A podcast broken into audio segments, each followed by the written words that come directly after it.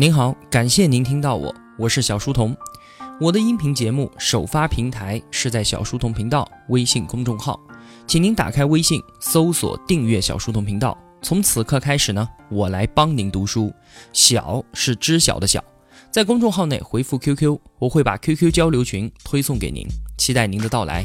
为了方便同学们收听往期节目，可以在喜马拉雅之类的各大音频平台搜索小书童频道进行收听，并且呢，点赞、评论、分享、转发都是对我极大的帮助。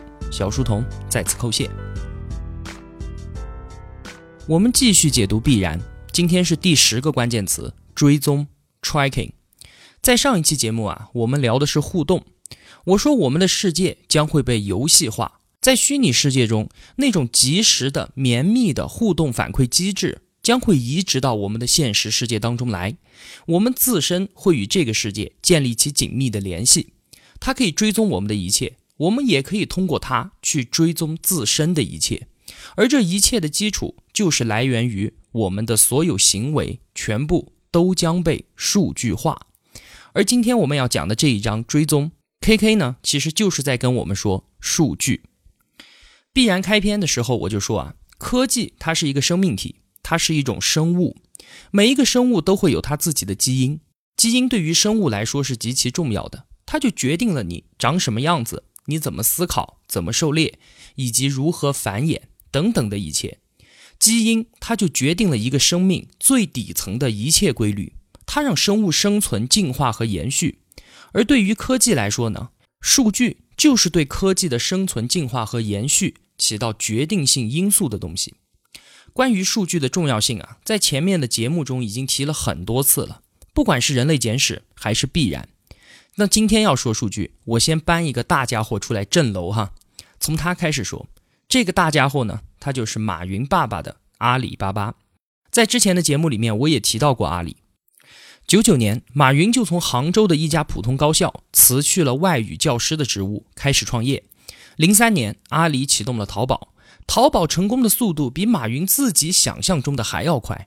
就在短短三年的时间里面，他们就把最大的竞争对手 eBay 赶出了中国市场。在十年前，马云见到了沃尔玛的高管，马云说啊，我们一定会超过你的。对方说，你真是个有志向的年轻人啊。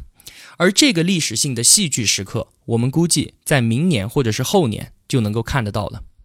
一四年九月十九号，阿里巴巴在美交所上市，如今估值超过两千亿美金。毫无疑问，它已经是全球最大的电商平台。如果测算 G D P 的话，一五年的阿里已经相当于中国第六大省。并且啊，马云说，如果幸运的话，我们到二零二零年的时候就能够服务全球二十亿的用户，实现每年六万亿人民币的交易额。如果真是如此，它将成为继美中日德四个国家之后的全球第五大经济体。然而，就是这样一家全球最大的电商平台，站在全球商业金字塔顶端的企业，在去年，马云和他的 C E O 张勇都在各种场合反复的声嘶力竭的在说一件事情。包括罗胖，他都在去年跨年演讲的时候帮阿里站台在说这件事儿。什么事情呢？就是他们两个一再的说，我们从来就没有把自己看作是一家电子商务公司，我们其实是一家数据公司，是一个数据平台啊。你想想看哈，全球最大的电商平台，他居然说自己压根儿就不是一家电子商务公司，而是一家数据公司。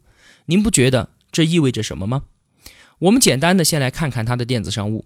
阿里拥有一年四千亿美金的成交额，每天四千万笔的交易，累积了大量的消费者数据，而且每一笔数据它都是真实并且是实时的。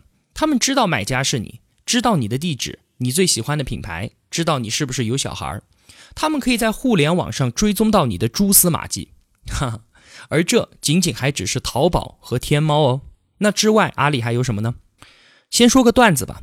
话说在今年九月二号的时候啊，杭州 G二十 峰会，安保非常的严格，外卖不让送了。开完会的马云肚子饿了，他就叫秘书过来，去，你去帮我买包中南海。然后又叫来一个秘书，你去帮我买肯德基和麦当劳吧，马上我还要开会呢。不一会儿，这个秘书高高兴兴的回来了，马总，我帮您办妥了，肯德基和必胜客总共 四点六亿美元，请您刷下支付宝吧。马云大惊，拍案而起，叫道：赶紧把那个买中南海的秘书给我追回来。这就是个段子。前段时间马云爸爸收购肯德基中国和必胜客的事情大家都知道了是吧？但是这一次给肯德基中国的母公司百胜餐饮注资五千万美金的，它并不是阿里巴巴，而是阿里系的蚂蚁金服。说马云爸爸买下了肯德基必胜客的说法确实是有点夸张。其实呢，蚂蚁金服是和春华资本携手投资百胜餐饮，他们两个分别出资 四点一亿美金和五千万美金，获取的股权也只是在 百分之四点三 到 百分之五点九 之间。那么蚂蚁金服作为阿里的亲儿子，大家都知道它很牛，但是它到底有多牛呢？目前啊，蚂蚁金服旗下的产品包括支付宝、余额宝、蚂蚁小贷，还有智骂信用等等，还有很多的金融服务。就在今年四月份的时候，蚂蚁金服它完成了 B 轮融资，融资后的估值超过三千亿人民币，这就已经是全球最大的非上市公司了。传说啊，蚂蚁金服的蓝图规划呢，是在二零一九年要实现 I P O 上市，市值将高达一万零四百三十九亿人民币。这个有零有整的数字我也不知道是怎么算的哈。那一万亿人民币的估值是个什么概念？我们来看哈，现在中国 A 股市值一万亿的只有两家公司，一家叫做中国石油，另一家呢叫做工商银行。简单来说吧，一万亿就是贵州茅台加上招商银行再加上中国平安，市值之和才有这么多。那除了蚂蚁金服之外，阿里它还是中国版 Twitter、 新浪微博的最大股东，也是中国版 YouTube 也就是优酷的股东，它还拥有最大的移动端浏览器 U C， 收购了中国第二大地图导航应用高德地图。另外呢，它还有阿里健康，还有饿了么。你想想看哈，阿里将通过这些动作最终得到些什么呢？如果是一家电子商务公司，那你好好的卖你的东西不就完了吗？但是如果是站在一家数据公司的角度，我们就能够完全明白了。阿里健康要的是什么？要的是我们的身体和药品的实时数据。高德地图呢，要的是我们的出行数据。优酷要的是线上娱乐数据。微博要的是社交关系数据。饿了么是要餐饮服务数据。蚂蚁金服要的是我们的支付数据。而这些再加上淘宝和天猫的交易数据，最终的结果是什么？最终的结果就是尤瓦尔·赫拉利在《人类简史》中告诉我们的那样，阿里这样的数据公司将会比你自己更加的了解你自己。阿里已经在用这些多维的数据，把你这个人清晰可见的存储在它的阿里云当中了。未来它将在任何你需要的时候为你提供最精准的服务，而这在大数据的支撑之下，简直就是易如反掌。罗胖在聊到数据的时候说了一句很重要的话，他说数据不再是资源，而将是土壤。这和我们今天说的数据是科技的基因本质上其实是一回事儿。数据在孕育着科技，也在滋养着商业，而最终呢，它将是未来决定一切的力量。好了，我们回到书本追踪这一章，我就归纳了三点，提示一下就好了，也挺简单有趣的。第一个，数据是真的爆炸了。之前我们看到啊，信息爆炸之类的词语会有很多，无非就是觉得爆炸不就是个形容词吗？也就是形容增长快、数量多，对不对？但是 K K 他不是丢下一句数据爆炸就完了，而是把它给量化了。我们来看哈，全球新产生的数据信息正在以每年 百分之六十六 的速率增长。虽然这样的增长速率还算不上是一个天文数字，但是这一增长它可是已经持续了一个多世纪啊。 百分之六十六 的增长相当于每十八个月就翻一番，这正好也符合摩尔定律，对不对？那么到五年前为止，我们人类所存储的数据信息相当于地球上的每个人都拥有八十座亚历山大图书馆，而今天呢，我们每个人已经拥有了三百二十座这样的图书馆了。再有，全世界每秒钟将产生六千平方米的信息存储材料，六千平方米，这包括光盘、各种芯片、D V D、纸张还有胶片。我们呢会把产生出来的数据信息全部放到这些里面去，对吧？而这每秒钟六千平方米的增长速率，就相当于原子弹爆炸它所产生的冲击波的传播速度。所以说啊，数据信息正在以核爆炸的形式膨胀，一点都不为过。最恐怖的是什么呢？最恐怖的是原子弹的爆炸，它只不过持续几秒钟而已啊。但是数据的信息核爆炸却会几年、十几年，甚至是几百年的不断持续下去。那么这些呈核爆炸式增长的数据是从哪里来的呢？前面我们说，数据作为商业的土壤、科技的基因，那么所有推动我们文明发展的力量都在如饥似渴的想要获取我们的数据。而作为我们个人来说，依然也不例外啊，我们同样需要数据。K K 大叔给了我们一个概念，叫做量化自我。量，数量的量，量化自我。说白了，数据就是来源于我们人类对于自己的追踪。书中为我们列举了长长的一张清单，里面是一个普通人在日常生活中会遇到的各种追踪的手段，实在是太多了，其实大家已经能够感受得到了。我就随便的说几个最普通的哈，比如说汽车活动，从你发动汽车开始，就在记录你的车速、刹车、过弯、里程，还有交通事故。比如说打车旅游和导航软件，它就可以追踪你所有的移动数据。比如说公共设施，你的用水和用电的模式被它追踪。民用摄像头二十四小时不断的追踪记录你在城市中的任何活动。智能家居呢，追踪的是你在家里面的所有活动。银行卡、信用卡、电子钱包，这些可以追踪你所有的购买行为，并且可以揭示你的人格、你的种族、你的爱好，甚至是你的政治观点。健康追踪，你的身体数据二十四小时都在被它不断的量化。除此之外还有很多，好自为之吧。不要以为你和谁去了酒店，没有人会知道，也不要以为你躺在自己的被窝里面浏览什么网页，没有人知道。想到这里，你害不害怕呀？这个是第一个，数据爆炸。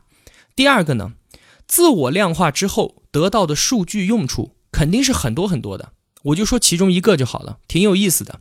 这个例子叫做合成感觉。关于我们人类啊，有一个事实，就是我们的数字直觉啊，其实非常的差。我们的大脑不擅长统计，数学它并不是我们天生的语言。我们自我追踪量化出来的数据，直接交给我们每个人来说，其实我们是难以使用的。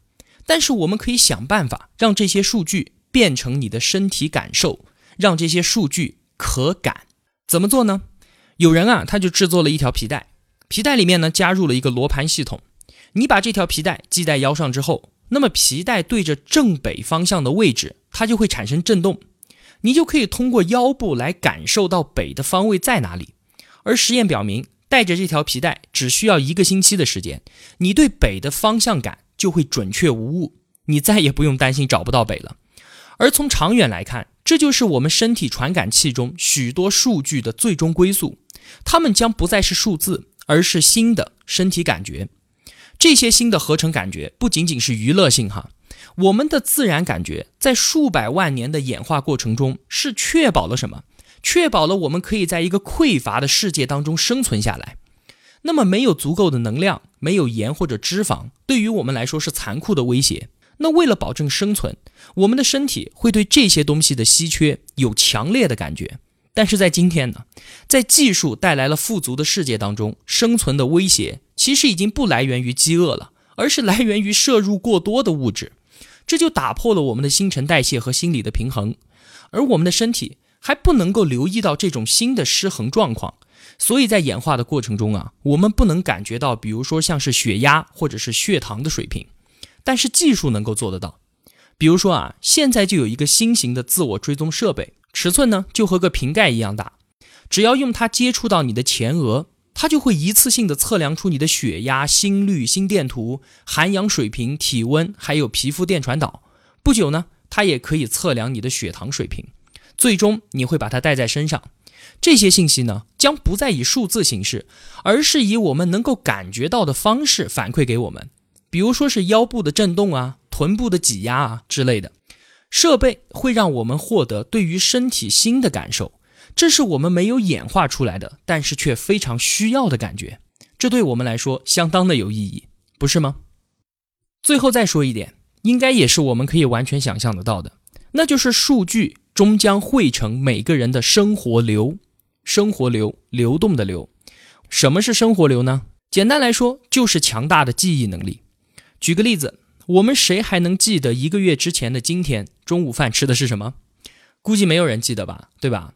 但是这些信息啊，都会在追踪的趋势之下汇入到我们的生活流当中，可以被随时的查找和调阅，这就会给我们的生活带来巨大的改变了。一方面，我们可以借用它获取过目不忘的能力，但是另一边呢，我们每个人年轻时候所做的那些荒唐事情都会被详详细细的记录在生活流当中，这些记录将跟随你一辈子。每个人都不会拥有绝对的改过自新的机会，这是不是也是一件细思极恐的事情啊？虽然好处就是再也不会有人在你面前装逼了，因为任何形式的装逼都会被数据无情的打脸。那么我们会在数据的监督之下全部都变成圣人吗？应该不会吧，改变的很有可能是我们的道德观念。因为一个人如果他想要保持完美的公众形象的话，那么他需要依赖两个东西，一个叫做可以隐瞒，另一个叫做可以忘记。但是在追踪的趋势下，这些都消失不见了，这可就要了命了。每个人都会在数据面前暴露出那不完美的一面，两个人面面相对的时候，就如同衣服都没穿一样，这可是正儿八经的坦诚相待啊，那谁还没有一点缺点呢？于是我们所有人都会对彼此的缺点变得更加的宽容。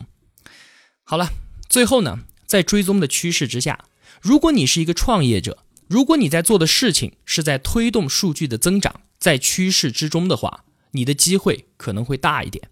而对于我们个人来说呢，就只有一个忠告了，那就是诸善奉行，诸恶莫为。这次可是玩真的。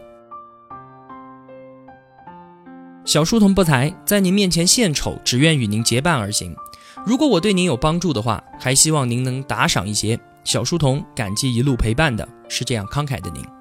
读书分享是一件很苦的事情，我很需要您的陪伴与支持，这是小书童在这条路上不断前行的根本动力。请您把我的节目分享到朋友圈，让我们在相互陪伴见证彼此成长的同时，能够感染身边最亲近的人一同成长。